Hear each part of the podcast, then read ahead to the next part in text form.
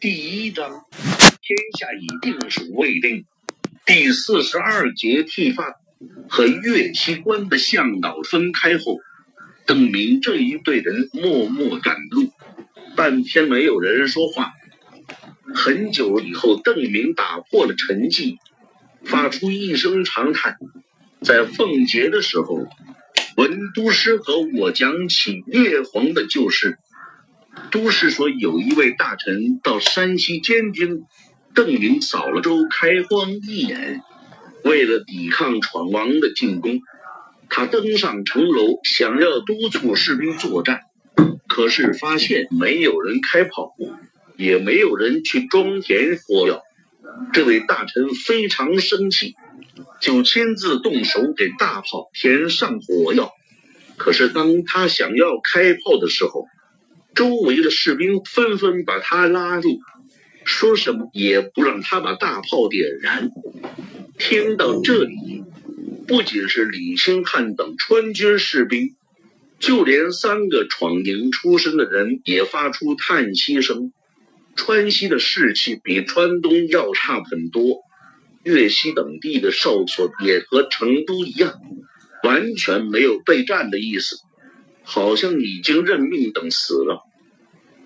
这位大臣回到衙门自裁。临死前，他上表给列皇，请求列皇一定要收拾人心。邓明说到这里就停了下来，一边前行一边低头想着心事，如何收拾人心？等了一会儿，李兴汉见邓明没有继续讲下去的意思，就追问了一句：“他不知道。”他只知道一定要找到收拾人心的办法，聂荒显然也没有找到。邓明停顿了一下，对周围的同伴说道：“现在这个难题是我们的，川西军无斗志，将无战心，我们要怎么收拾人心呢？泸沽地处偏僻，根本没有多少汉民。”明军的哨所也只起到一个驿站的作用。这里虽然十几年来征战不断，但似乎离四川行都司很遥远，和在粤西一样。邓明一行走进那个草棚子般的哨所以后，才看见守卫如屋的十几个守卫士兵，此时正在吃饭。看到罕见的大队骑士突然拥进了门。全都惊呆了。我们奉文都师之命去建昌，领头的李兴汉跳下马，走到距离他最近的那个守卫面前，后者愣愣的瞪着眼睛，嘴里塞满了食物，都忘记咽下去了。李兴汉叫道：“我们需要向导，快，快！”在李兴汉的连声催促下。这些卫兵仿佛才清醒过来，一个个赶快把嘴里的食物都吞下去，过来给邓明等人牵马。你们是文都师派来的？一个卫兵给周开荒牵马的时候，又问了一句：“是？”周开荒答道：“刚才已经说的那么清楚了。”他不明白这个士兵怎么还要再问。过那个卫兵的眉头皱了起来，嘴唇动了动，像是有话想说，但由于这没说出口。握着马缰的手反复几次松开又攥紧，站在原地想了想，又看了看周开荒：“你这厮竟敢隐瞒军情！”守卫的迟疑之色被周开荒看在眼里，他毫不犹豫的暴跳起来，一把揪住守卫的领子，大吼道：“好胆！”口中喝骂的同时，周开荒早把佩剑拔了出来，架在那个哨兵的脖子上。后声响起时，邓明和另外十八个人都没看清楚周开荒发生了什么事。不过一听到拔剑的声音，都不假思索的迅即抽出武器，一转眼间，哨所里满是刀剑的寒光和厉声的恫吓。邓明紧握长剑，环顾了院子里一圈，卢沟的哨兵没有一个人来得及拔出武器。周开荒骂声响起时，这些人都愕然的向事发地点张望，还有一两个近旁的人似乎想去劝解，但他俩刚略略动了动身子，立刻就被邓明的卫士用武器指着。逼他们全体都跪在地上。屋里还有人吗？邓明问了一个被制服的卢孤哨兵。那个人此时脸色苍白，背后的卫士把架在他后颈上的刀微微用力压了一下。那个人连忙摇头。由于动作过猛，后颈的皮肤一下子就划破。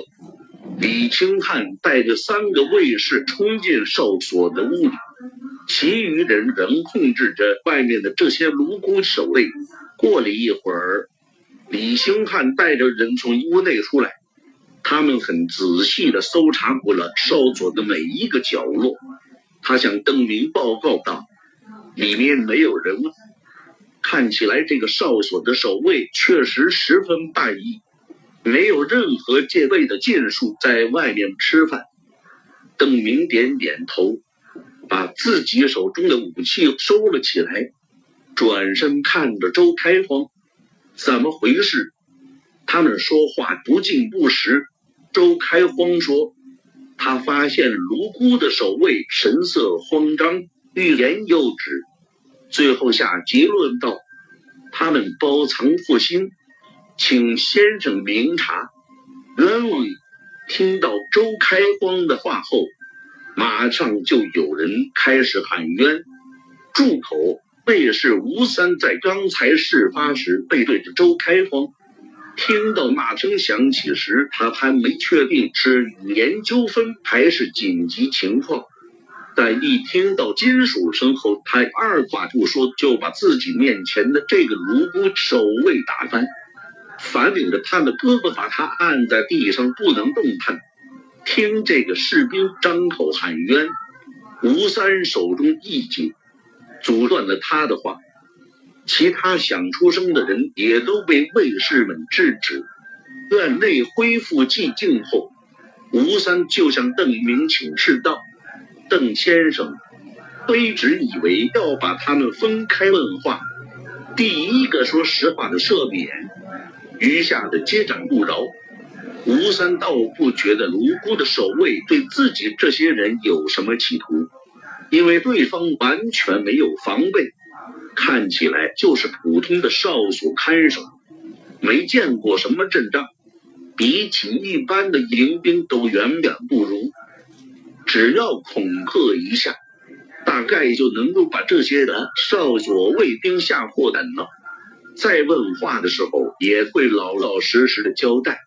哨所里的十几个守卫以前都是农夫，从来没有上过战场，也没有杀过人。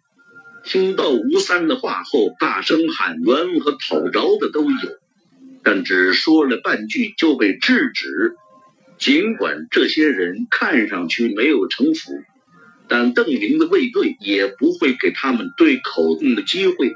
在前往建昌的一路上。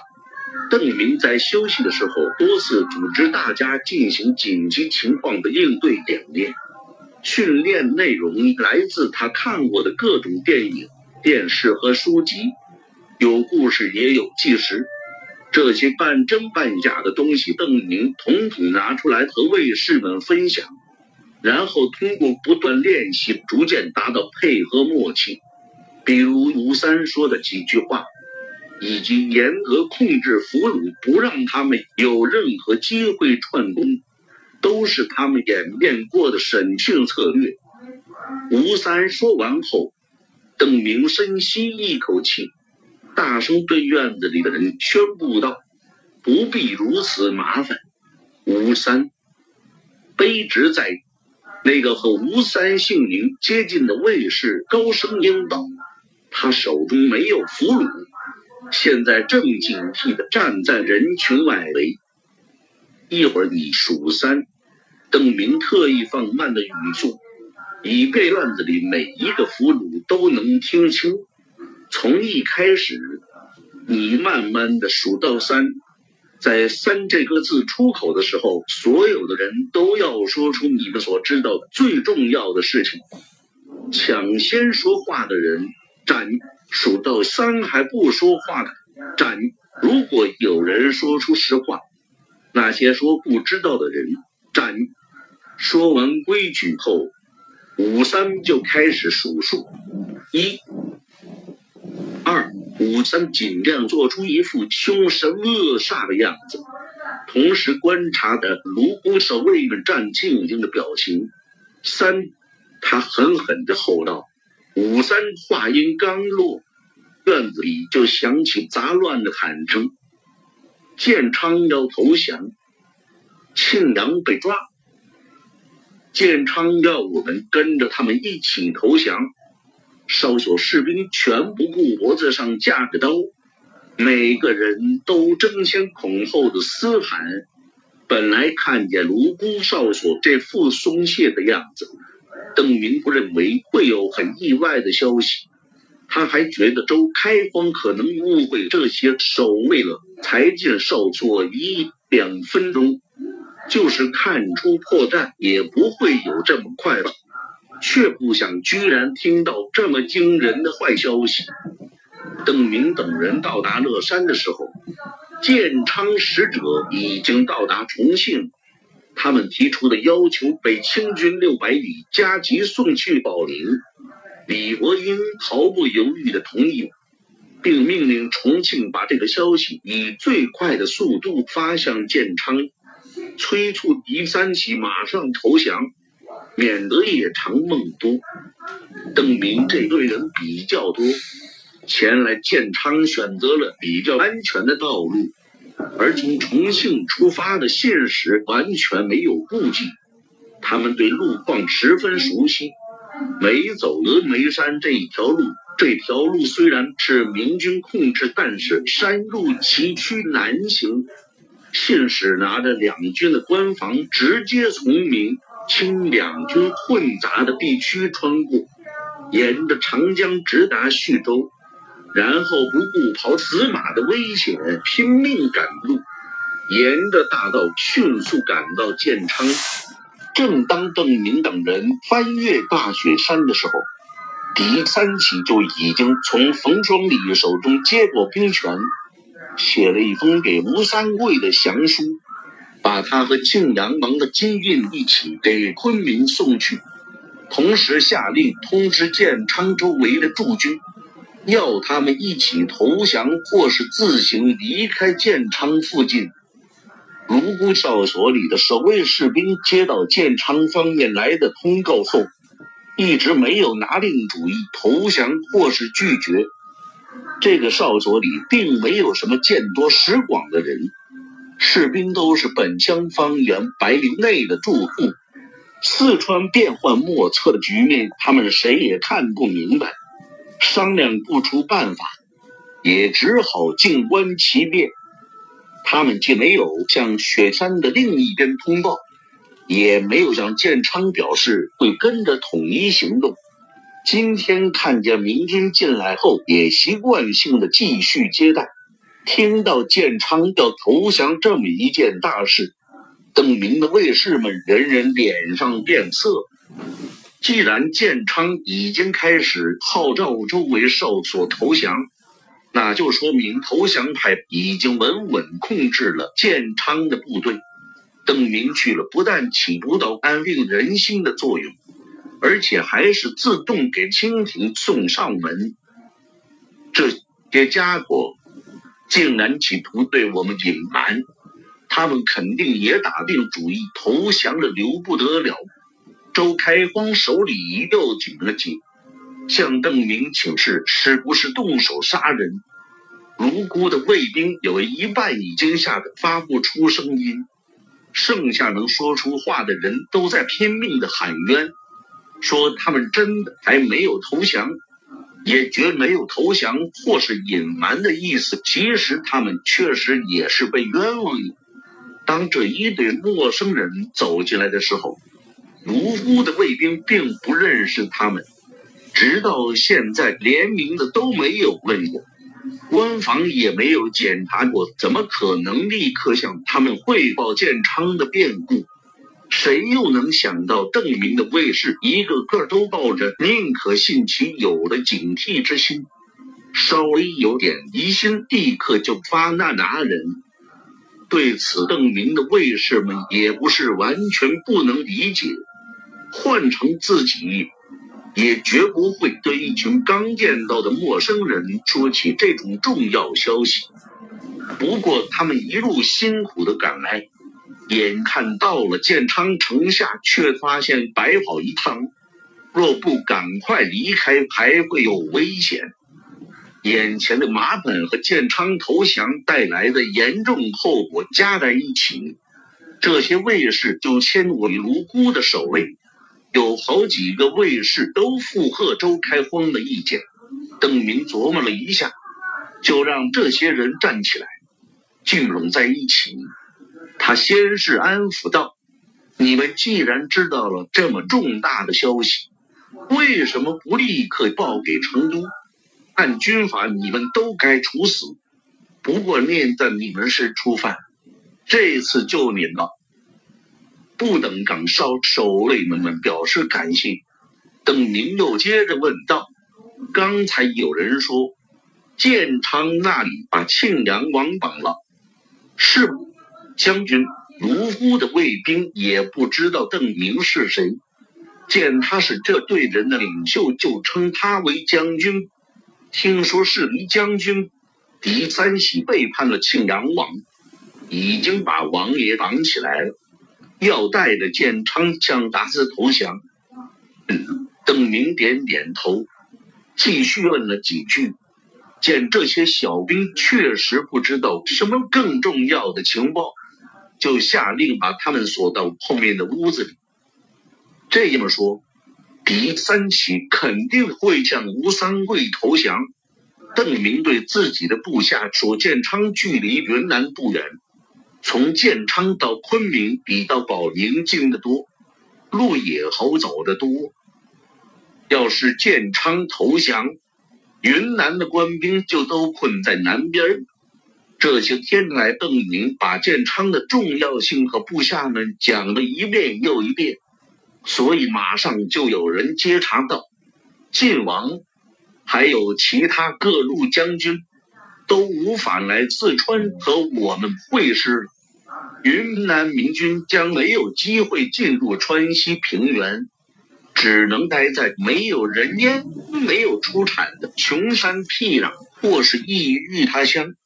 在这种绝望的形势下，目前还在抵抗的其他明军也会很快生出投降的心思。是的，我们不能坐视不管。”邓明毫不犹豫地说道，“我们还是要去建昌。”卫士们没有人出言反对，而是一起注视着邓明。他们觉得已经不需要用用言语反对了。按照卢沟哨所士兵所说，冯双礼已经被关起来，甚至可能已经被送去昆明。叛军已经控制了局势，明军只有二十个人，面对建昌的几千军队。除了送死，似乎再没第二种可能。投降的是狄三喜，不是庆阳。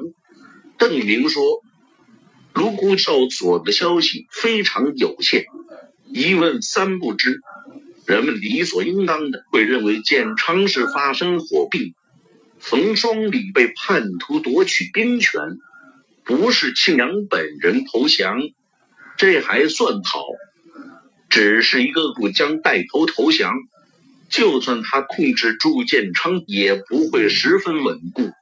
庆阳治军多年，在军中怎么会没有一点威信？好像庆阳没有马上被害，说不定现在还在建昌城里。你们觉得这说明什么？大家七嘴八舌的商议了起来。在周开荒看来，这根本不是什么好事。说明敌贼根本不怕他。若是担心庆阳在军中还有威信，怎么会不害了庆阳？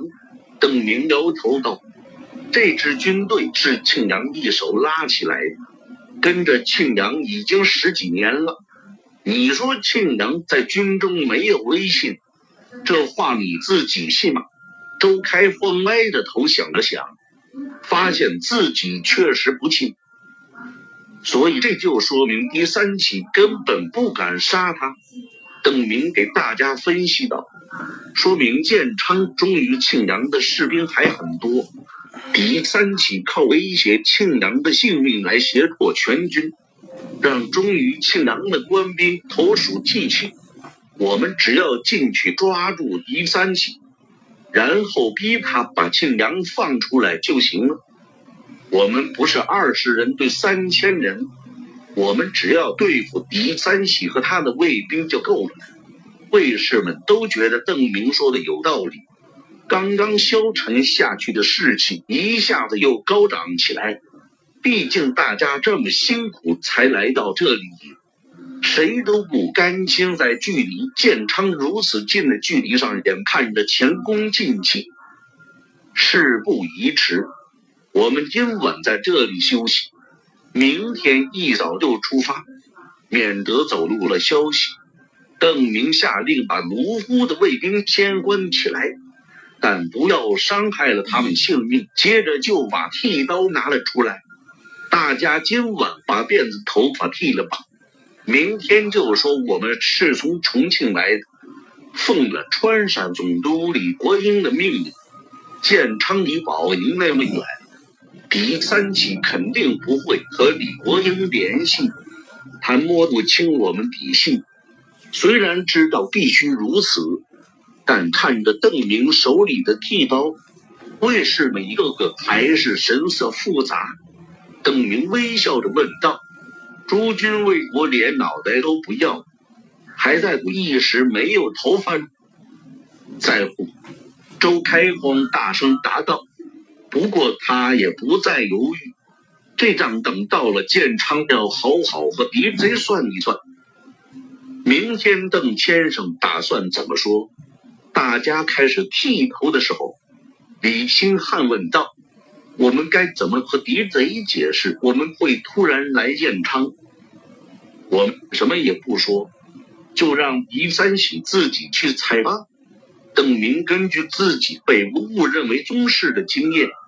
要取信于人的关键，不是自己说的多么逼真，而是不让人看出明显的破绽。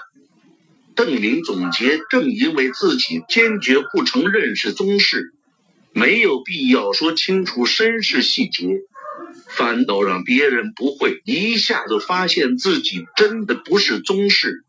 第三起可能会猜吴三桂通知了李国英，这么快吗？李兴汉还是有些缺乏信心，或许是飞鸽传书。邓明笑道：“昆明和保宁之间有飞鸽传书吗？”不少内侍都出声询问，周开荒也跟着质疑：“就算有，为什么吴三桂会这么着急的通知李国英这件事？这就是狄三喜要考虑的事情。”邓明哈哈笑起来，我又不会说是飞鸽传书，说了他就会和你们一样开始怀疑。我只说我是奉命从重庆而来就够了，让狄三喜自己去琢磨吴三桂如何和为何要通知李国英吧。那我们是什么时候接到命令的呢？他应该没有机会问这个问题。邓明冷笑了一声。建昌县衙，一个卫兵跑进来向狄三喜报告：有一队清兵抵达城下，为首的人是个保宁千总，自称从重庆而来。与他一起来的还有十九个随从，都是一色清军制服，看上去这队人至少一人双马。李国。总督这么急忙的派人来建昌做什么？狄三喜一下子懵了。李国英给他的回信上根本没提到过这件事。他们都说什么了？他们什么也不说，说要见了您再说。传令兵答道：“那个千总把腰牌给卑职看了下，腰牌呢？”狄三喜问道。都回去了，卑职也不认识。传令兵诉不到：“为此还被那千总骂了一顿，说我看不懂，还要看是不是皮眼了。”狄三喜听了，心里有气，不过现在人在屋檐下，不得不低头。李国英的回信虽然客气，但下面的清兵在他们这些投降者面前，肯定会趾高气扬。狄三喜想通了这点，就把自己的怒气压了下去，带他们来见我。不一会儿，这队清兵就来到建昌县衙。进城一路上，这队清兵要往扬威，下巴都瞧到了天上。现在城内的军队还没有剃头，战兵们也还穿着明军军装。看到这对清兵后，都站到路边。默默地看着他们，你就是狄三喜吗？邓明大步走进县衙，一脸的骄横。川上总督命建昌所有兵马立刻启程去重庆，还要把全部的粮食都带去。按理说，对方应该自报家门，然后上来行礼。说到底，对方只是一个小小千总。狄三喜却是将军，见对方一点礼数都没有，狄三喜刚刚压下去的怒火一下子又腾起来了。县衙里，他的卫士们也人人面露怒容，不少人都发出冷哼声。邓明扬着下巴，用蔑视的目光扫视着发出声音县衙卫兵。直到把每一个逼得垂下目光后，才又重新打量狄三喜。